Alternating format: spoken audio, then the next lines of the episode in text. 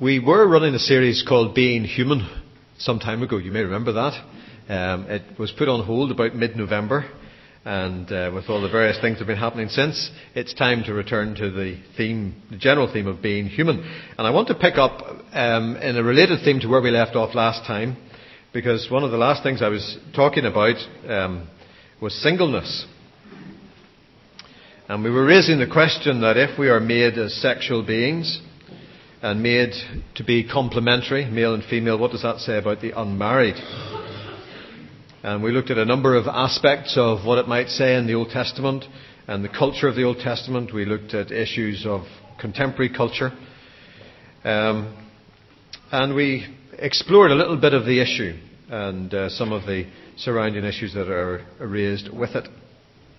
I want to pick up on that theme this morning in a slightly different way, but a way which I think is important for us as a church to be thinking about and considering. And I want to think particularly about those who live alone, which may be folks who are unmarried, may be folks who are divorced, may be folks who are in changing circumstances, could be all kinds of situations. And I want to think about that. It obviously um, includes the whole theme of singleness. Um, the graphics come courtesy of Unilever and the um, the Institute of Public Policy Research, who together jointly each year undertake very major studies of what's happening in the United Kingdom. And I've nicked the graphics from their report of 2005 on this very issue. I want to begin by expressing the same caveat I expressed at the beginning last time, which was I know nothing about this subject. Um, I've never really lived alone for more than a week or two at the most. So I'm pretty well ignorant of many aspects of this. And you may want to come and help me get a better perspective on it later on, and that would be most welcome. And if there are things that I omit or things that you feel I just don't understand about this, then please do come and talk to me. Um, the more you do that, the better I understand. What I do know is that the situation in this church in Windsor is fairly typical of the situation in the community as a whole. It's actually one of the great strengths of Windsor, I think, that it actually fairly well reflects a cross section of the world out there, as opposed to being a community of very peculiar people who bear very little resemblance to what's happening in society at large. Let me share with you the results of some research I've been doing since the last time and then I want to go on and think about what the Bible might say that helps us in a changing uh, cultural situation. First of all, some facts about living aloners, if you'll forgive the term. Some statistics will refer to separated, divorced, widowed people as well as those who are unmarried. According to the Joint Institute for Public Policy Research and Unilever report of 2005, um, 30% of all households in the UK uh, are people who live alone. By 2021, it's anticipated that that will rise to 35% of all households in the United Kingdom. The greatest increase in living aloners is in men. There are three times as many men, three times as many men are now living alone as in 1971, and that's for a variety of different reasons. Studies show that men generally find it harder and are less likely than women to say that they choose to live alone. Men actually are more likely to feel lonely than women who are living alone. Apparently 56% of men surveyed, as opposed to 48% of women, made that comment. Living alone doesn't always mean that wider relationships are sacrificed, and that is particularly true of women. A third of those living alone see parents two or three times a week. And a third think that living alone has a positive effect on relationships with their family. I'm not sure that that's the same third, but anyway. Over 10% of 20 to 44 year olds, 25 to 44 year olds, now live alone in the United King- Kingdom, compared with a figure of 2% in 1973. So the situation is changing rapidly. Living alone isn't a class issue. It affects middle classes and working classes equally in terms of life experience. Although the truth is, living alone is much harder economically for uh, a working class person, especially working class males. People aged 85 and older are now the fastest rising age group in the United Kingdom. It's estimated that there are 1.1 million people 85 or over. The proportion of 85 year olds living in communal establishments has and is falling. 46% of men over 85 and 69% of women over 85 now live alone. The growth of people living alone in our society has having a profound effect on society in a number of ways. It's having a profound effect in economic terms. Social inequality increases as those with better incomes are better able to cope with living alone than those who are unemployed or on low incomes. In this category of people, like so many others in society, the rich are getting richer and the poor are getting poorer. It has implications in regard to health as well. 23% of people under pension age living alone have limited long term illnesses. Men living alone are more likely to suffer from illnesses as they get older than women. Another area where this has an impact is in the area of environment. People living alone, and a lot of this is quite logical when you think about it, are the biggest consumers of energy, land, and household goods. This is not to make you feel guilty if you live alone, this is just a fact. Living aloners consume 38% more products, 42% more packaging, 55% more electricity, and overall 61% more fuel per head than people who live with others. Households of four people or more produce 1,000 kg of waste annually. Those li- uh, per person. Those living alone produce 1,600 kg of waste annually. In other words, the carbon footprint, amongst other things, of living aloners is greater. You have big feet. The rise in one person households is expected to account for 70% of annual house building growth between 2003 and 2026. That's why many people are still very confident that despite the price rising, the housing market still has a strong future. Besides the social, economic, health, and environmental aspects, living alone is viewed in different ways by different people. Um, statistics show that 54% of those living alone agreed that it was good to live on your own before settling down. More young women than men enjoy living alone for a period of time. Indeed, living alone for a period of life is now referred to as one of the new rites of passage for young women. But 51% of those who live alone um, see it as only a temporary stage in life and do expect to find partners. 77% of them say that the most likely reason they would stop living alone is because they would have found a life partner. Commentators highlight various aspects, challenges, and some difficulties of this whole business of living alone. Here are some of the issues that they highlight. They highlight the issue of identity. The difficulty of knowing who you are is not simply a matter of genetics. We are not simply the product of DNA. We are shaped by relationships and by context. And where relationships, especially close and affirming relationships, are missing, it's harder to have a sense of who you are, a sense of self for some people.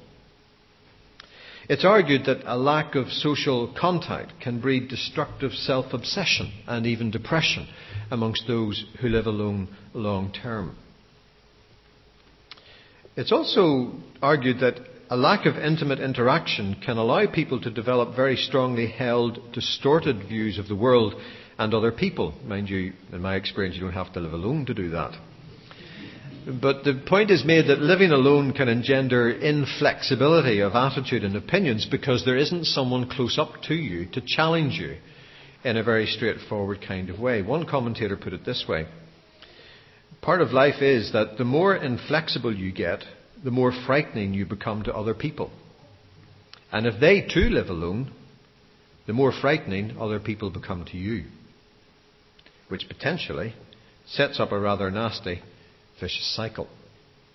And that comes from a commentator who has lived alone on and off for many, many years. Living alone and the absence of close proximity of another human being can hugely, obviously, increase a sense of isolation in life in general. Even the absence of conflict in a close relationship may be a great loss. It may mean that people don't have the opportunity to develop the same skills of negotiation and compromise. I don't know what the statistics are, but it's argued that there seems to be a greater tendency of those who live alone to communicate more by electronic methods, thus further increasing their sense of isolation. So there are many issues. One commentator remarked solitary confinement is a punishment, indeed a torture over long periods, for a very good reason. The last time we were talking about this, I made the comment that it seems that for those who are single, there are three broad and sometimes overlapping categories. There are those who are very content with their singleness, those who are very discontent with their singleness, and those who are managing their singleness and sort of move in between those. I also said that there virt- seems to be virtually no difference in the experience of men and women in regard to singleness. But obviously, the statistics from research prove me wrong on that front. Men cope less well than women on the whole when it comes to singleness or living alone. However, I think it's still true to say that the sense of pain, or less commonly indifference, can be just as great in men as in women. And everybody's circumstances are different. People have different personalities, different available family networks, different social structures. And that means that the experience of living alone varies from person to person. The thing that strikes me about this is that all the social policy research indicates strongly that something very new is happening in our society and in our generation for which there is very little historical precedent in societies. This has not been the norm, and there seems to be little historical parallel that almost one third of households in the United Kingdom comprise of people who live alone. And that over the next 20 years that number will grow suggests that there's not just economic, health and environmental issues to be considered, but there are also spiritual issues to be considered. I did some research on Windsor. We have on the database that I was using 410 names of people associated with Windsor in one way or another. I counted 105 single or home alone people. I'm obviously mixing the two categories together here deliberately. Not all single people at the minute live alone. That represents 25% of the names on the database. If you take children out of the equation and deal only with adults, the figure changes quite dramatically. I counted 97 children on the database, so it's 105 out of 310. So we're talking about a third of the adult population connected with this church is single or living alone. And that doesn't count students, of whom we have and will have an increasing number. That's why I began by saying what we are is actually a fair representation of what is out there. And the issues that society faces, we as a church face. And the policy issues that need to be thought through in broader society about this kind of thing are issues that we need to think about in relation to what it means to function as church. If married people are ever tempted to think that singleness is just something that's mildly funny, or that people should just get out there and get someone, I'd strongly advise them to engage their brains before they say anything. Because these statistics and the continuing trend in society means that you can expect that up to a third of your children will be single and may remain so. That's the issue you have to deal with. It's possible that up to one third of the children you saw going out to junior church will not marry by the time they are at the age for marriage. They're your kids. They're part of this church. How do you feel about that? Let me ask the marrieds, given that your children are more than likely to be single than the single people you know in Windsor, and statistically that is the case, how would you like them to be treated and viewed by this church when they're in their 20s, their 30s, or their 40s and beyond? Whatever the answer to that question is, it should give us a clear indication of what your attitude should be to the single people sitting here this morning. Now, I have to say, there seem to be very few models of which I'm aware from which Windsor as a church can draw on this matter. I think it's something that churches haven't really got to grips with. And because many, though not all, churches are quite out of touch or step with the nature of society, it isn't an issue that many churches actually face. However, it is, and it's going to continue to be, one of the biggest challenges that this church will face over the next 20 years. So, one of the big challenges is not just thinking about what's going on in the community out there, but thinking about how we relate to who we are as we reflect the community out there. So, what does the Bible have to say that might help us think about this?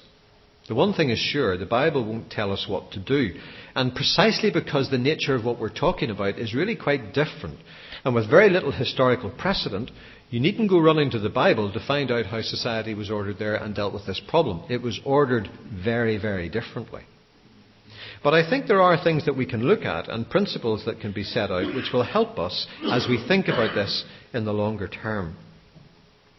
So I want to offer a couple of passages to think about. Some are more just stories uh, or aspects of what we read in the Bible, and there are two basic passages I want to leave with you at the end.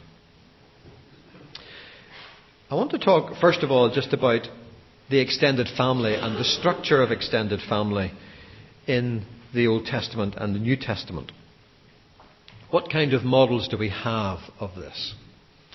Well, wherever you go in the Old Testament, the basic assumption, and I think largely with the New Testament, the basic assumption is that people functioned and operated in families and extended families. We're very much more used to talking about family and talking about the nuclear family, mum, dad, and the whatever it is number of kids. That's a rather contemporary model of family. The older traditional model of family is an extended model, and it's still the case in very many parts of the world and very many cultures of the world today. It tends to be the more Western um, societies that have moved away from that. And throughout the Old Testament scriptures and the New Testament scriptures, you find that people are enveloped in the extended family. I think of the story, for example, of Ruth and Naomi. It would be hard to think of people whose situation was more profoundly affected um, by death and widowhood than Ruth and Naomi. If you're familiar with the story, Naomi and her husband had left the area of Judah, had travelled to Moab because of famine. While they were in Moab, their two sons married women from Moab, so this was a kind of uh, Israelite Moabite marriage, mixed marriage. Um, the husband and the two sons die, which leaves Naomi and her two daughters in law as widows in Moab. and this creates in its culture all kinds of conflicts and challenges for them. Naomi decides eventually to return to her home, and she encourages the two girls to stay back in Moab, their own place, because they have a much better chance of being married again. There's no social services, no social security. They could potentially simply become outcasts. Life could become incredibly difficult for them in that particular culture. And what happens is that Ruth uh, stays with Naomi and goes with her as a Moabite, going back to the Israelite community. And all of this has in its context lots and lots of issues and pressures. Issues of shame, of being the foreigner, of being destitute, of not having a societal structure to support people in this context. And Naomi is going back knowing that what she needs and what she's dependent upon is someone within the wider family context picking up on her need and helping out in that particular situation. And that is ultimately what happens. Boaz, who is a near relative, is in a position to redeem back the land that she and her husband had sold when they went to travel to Moab which was all part of the regulations there. And what he does is he marries Ruth. Ruth's landed. A Moabite girl, a widow. She takes a chance. She travels from Moab back to Israel. She finds a husband, a wealthy one, one that's really keen on her. She's absolutely landed. She's set up. But what about the old woman? What about Naomi? She's no land, it now belongs to Boaz. She has no rights. She's now part of Boaz's household. What does he do? One mouth too many to feed or to be bothered about? Well, of course not. In the context of the story, it is Naomi who is honoured in the community. It is she who is given pride of place, both in Boaz's home and in the community, as a woman who is to be respected and to be accepted. And you see lots of illustrations of this. And as we look at the whole idea of the over 85s, the fastest growing section of the population in the United Kingdom, um, what was it? 46% of those men, 68% of those women living alone. It raises questions for us as a church about the fact that we already have a small community of people in that generation who are living alone, but we're going to have a bigger one. A lot of you people who are sitting here will last well into your 80s. You'll have been well fed, well medicated, and all the rest of it. And some of you will end up living on your own in your 80s. How will the church relate to you and how will you relate to the church? And what will it mean for us to think about being a church community or a church family for, those, for that generation of people? Well, there are models there of inclusion and of honouring, which are things for us to think about. They're things for us within our families to think about as some of the older members of our own biological families get older and older. On Sunday nights, we've been following through the, the story of David, and we've been watching the shenanigans that have been going on in David's family. The rather disastrous story of David's life and how it shapes up or doesn't following uh, the incident of his uh, adultery with Bathsheba and his murder of her husband. And in the midst of that, there are other difficult situations and scenarios that arise, including the fact that uh, Amnon, the firstborn son of David, uh, rapes his half sister Tamar.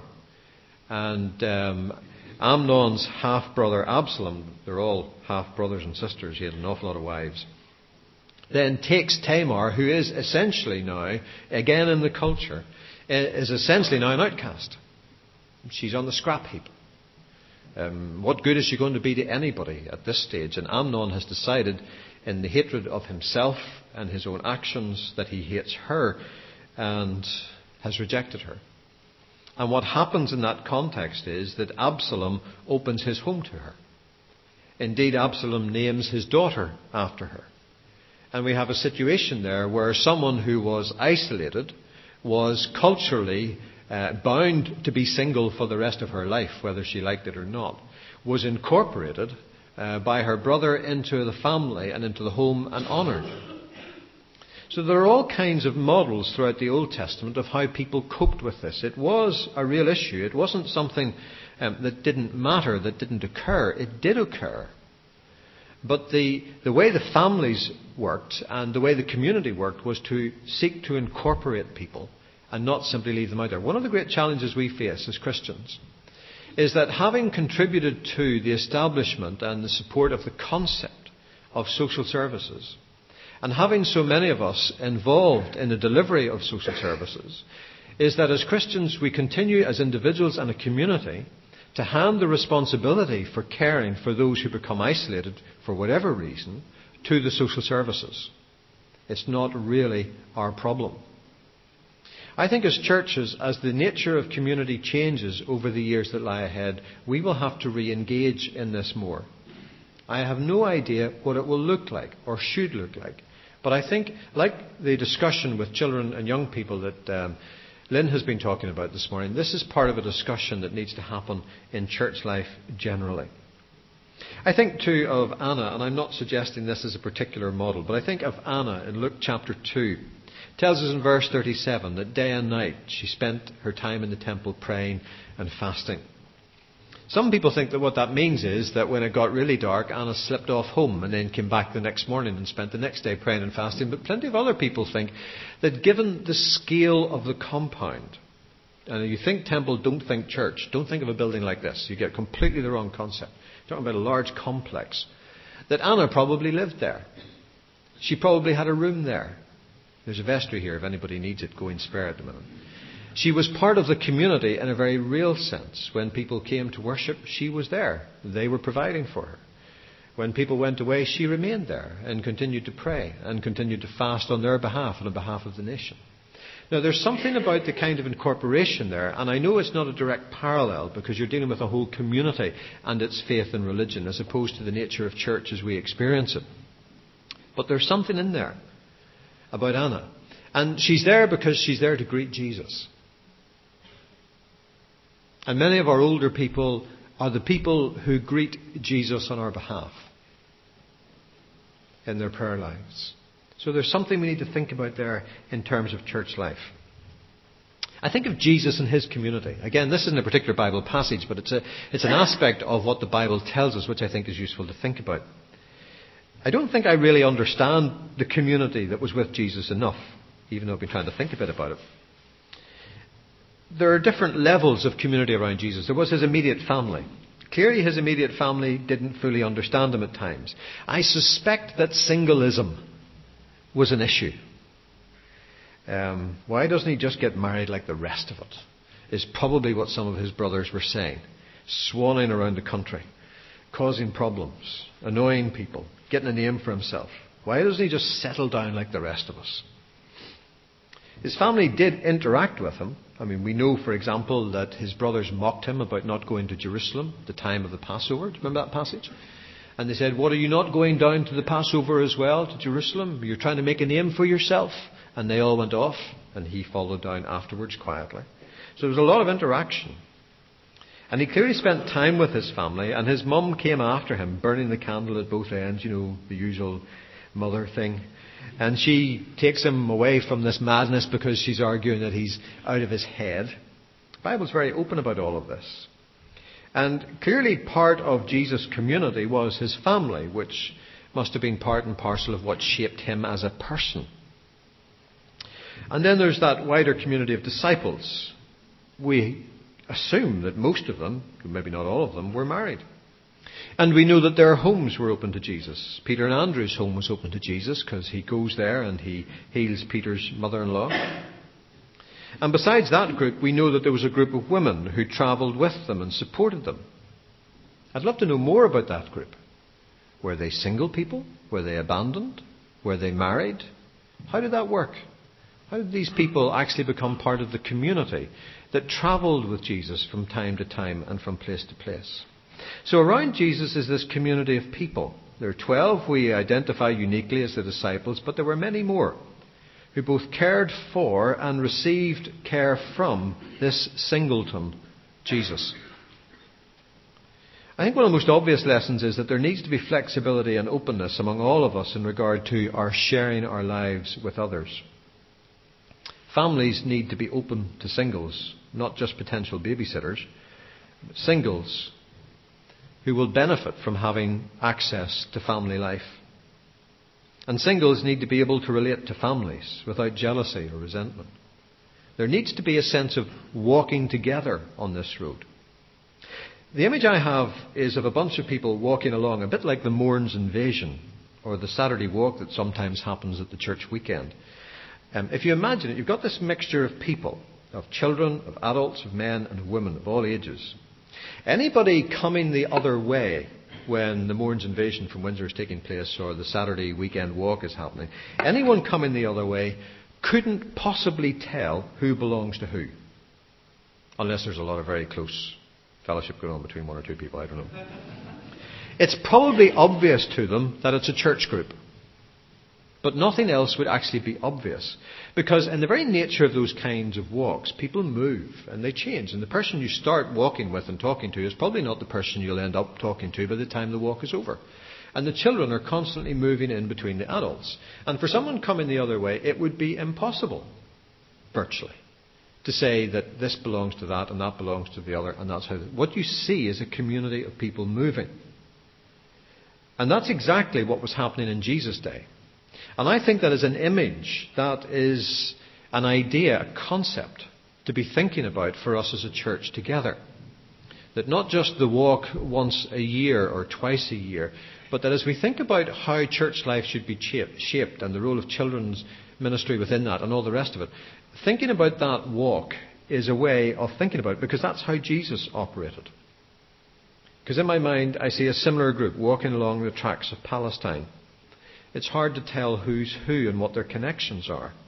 Jesus is in there somewhere. Men, women, and children all form part of the entourage and community.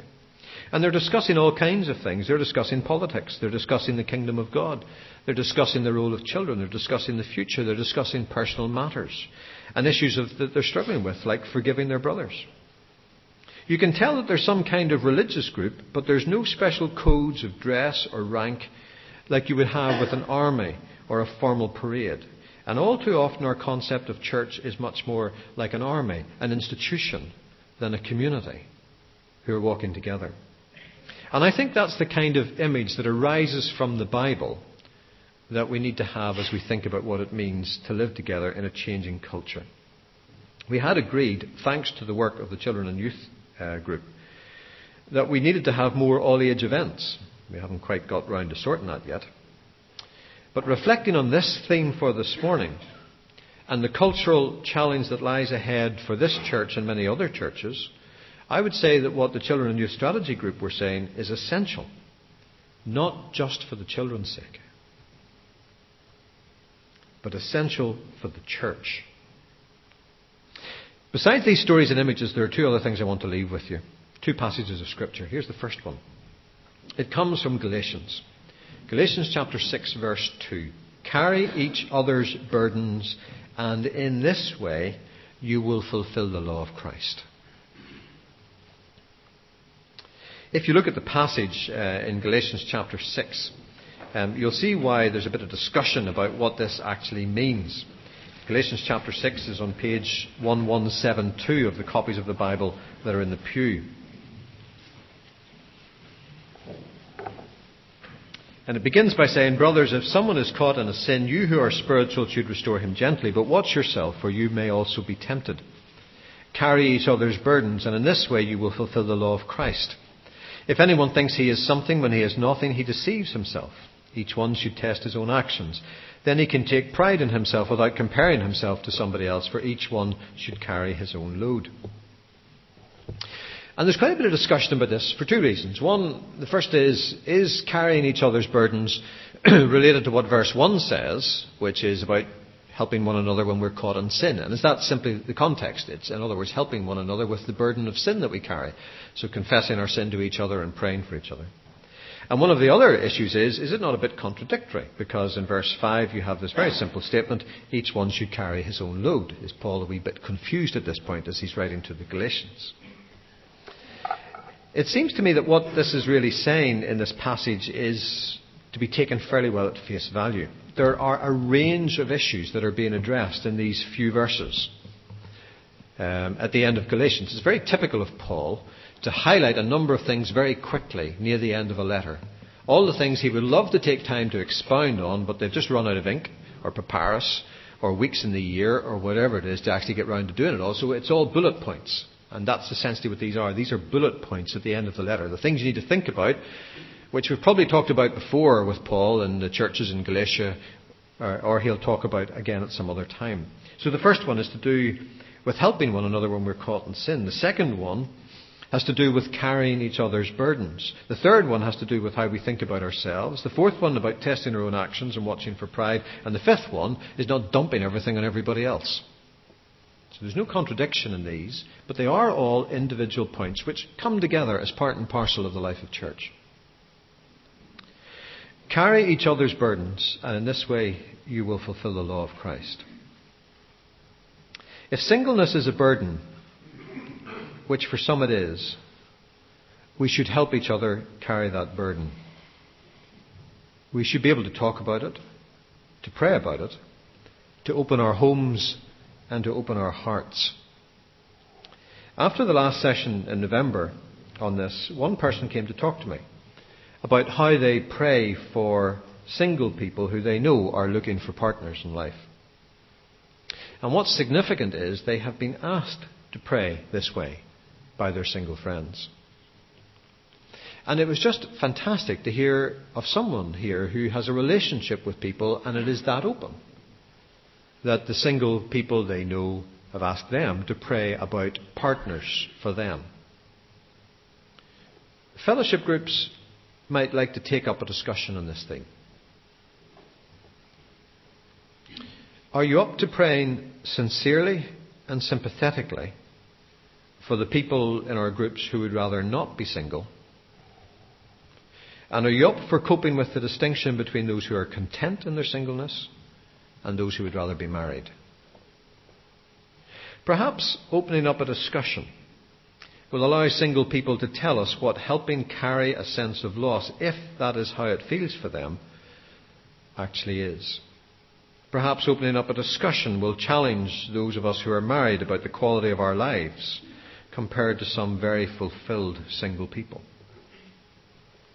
Are single people up for sharing among yourselves the way you feel about your circumstances? Are you ready to face the differences in how you see life and your circumstances? Certainly, there is an opportunity for us to heed the biblical command to carry one another's burdens and fulfill the law of Christ, which is the law of love, on this subject as much as in any other. And the final piece of scripture I want to leave with you is the passage that comes from 1 Peter chapter 4. You might like to turn over to it. Peter, the rather impetuous disciple, who's always up there sticking his neck out, Peter the preacher, the early chapters of Acts, becomes Peter the pastor. Um, Jesus has this whole thing with him. Do you remember? Do you love me? Do you love me? Feed my sheep, feed my sheep. And he seems to go through phases from being the disciple who's out in front leading the pack, um, to the disciple who's out in front preaching and seeing people converted, to the disciple who has a profound pastoral heart. And he's writing to Christians who are scattered around a, a region of southern Turkey and he's giving them lots of practical advice. And he says in verse 7, which is on page 1220 of the Bibles, of chapter 4, the end of all things is near. Therefore, be clear minded and self controlled so that you can pray. Above all, love each other deeply, because love covers over a multitude of sins. Offer hospitality to one another without grumbling. Each one should use whatever gift he has received to serve others, faithfully administering God's grace in its various forms. If anyone speaks, he should do it as one speaking the very words of God. If anyone serves, he should do it with the strength God provides, so that in all things God may be praised through Jesus Christ.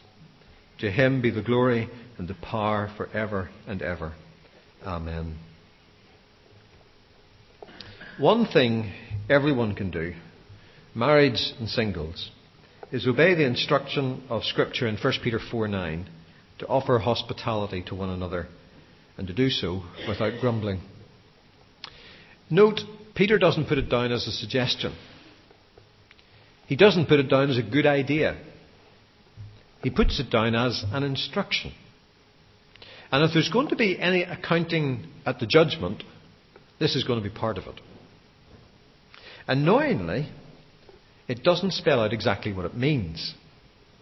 I've heard preachers explain about how there were no inns or hotels in those days, certainly no reputable ones, and if Christians were travelling on business or on church business from one place to another, it was important that other Christians would open their homes for them. But now it's different. We have hotels and inns and bed and breakfast, so let them go there and look after themselves. But just because we have hotels and bed and breakfasts, and just because everyone has some roof over their heads, doesn't mean that this doesn't apply to us. I think it does. I think it stands as part and parcel of the distinctiveness of the Christian church, or should do. Offering hospitality is closely linked to the concept in verse 10 that follows using your gifts to serve others faithfully, administering God's grace in all its various forms. It's not a gift. It doesn't talk about the gift of hospitality, it just says do it. So, my encouragement to you would be to open your homes to each other. Set a few more places at your table from time to time and invite people to join you. Whether you're married or whether you're single is not actually the issue here. If you are married, if you want it to happen for your children, when they grow up, and live alone, then you need to model it now with the people around you. If you're single, you can offer hospitality as much to married people and families as single people. And I know many people who do that and who do that very effectively and help build within the community of the church and beyond a sense of belonging and a sense of worth that is truly blessed. So I want to leave these four things with you this morning to think about on this subject. I've left the statistic up there that single and home alone people connected with this church will almost certainly continue to figure to between 25 and 33 percent of the people associated with Windsor Baptist in the years to come. That's why this is an issue. And the kind of things we need to think about are the biblical models of extended family, of Jesus and his community, and two very simple passages of Scripture which give us very clear direction. Carry each other's burdens, and in this way you will fulfill the law of Christ and offer hospitality to one another without grumbling.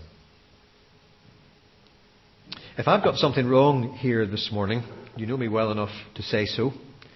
And if there's anything, facts or implications that I need to put right publicly, fine. This isn't me showing off about what I know. It's about us exploring together what Scripture has to say to us about important aspects of what it means to be human and live together in the church as human beings.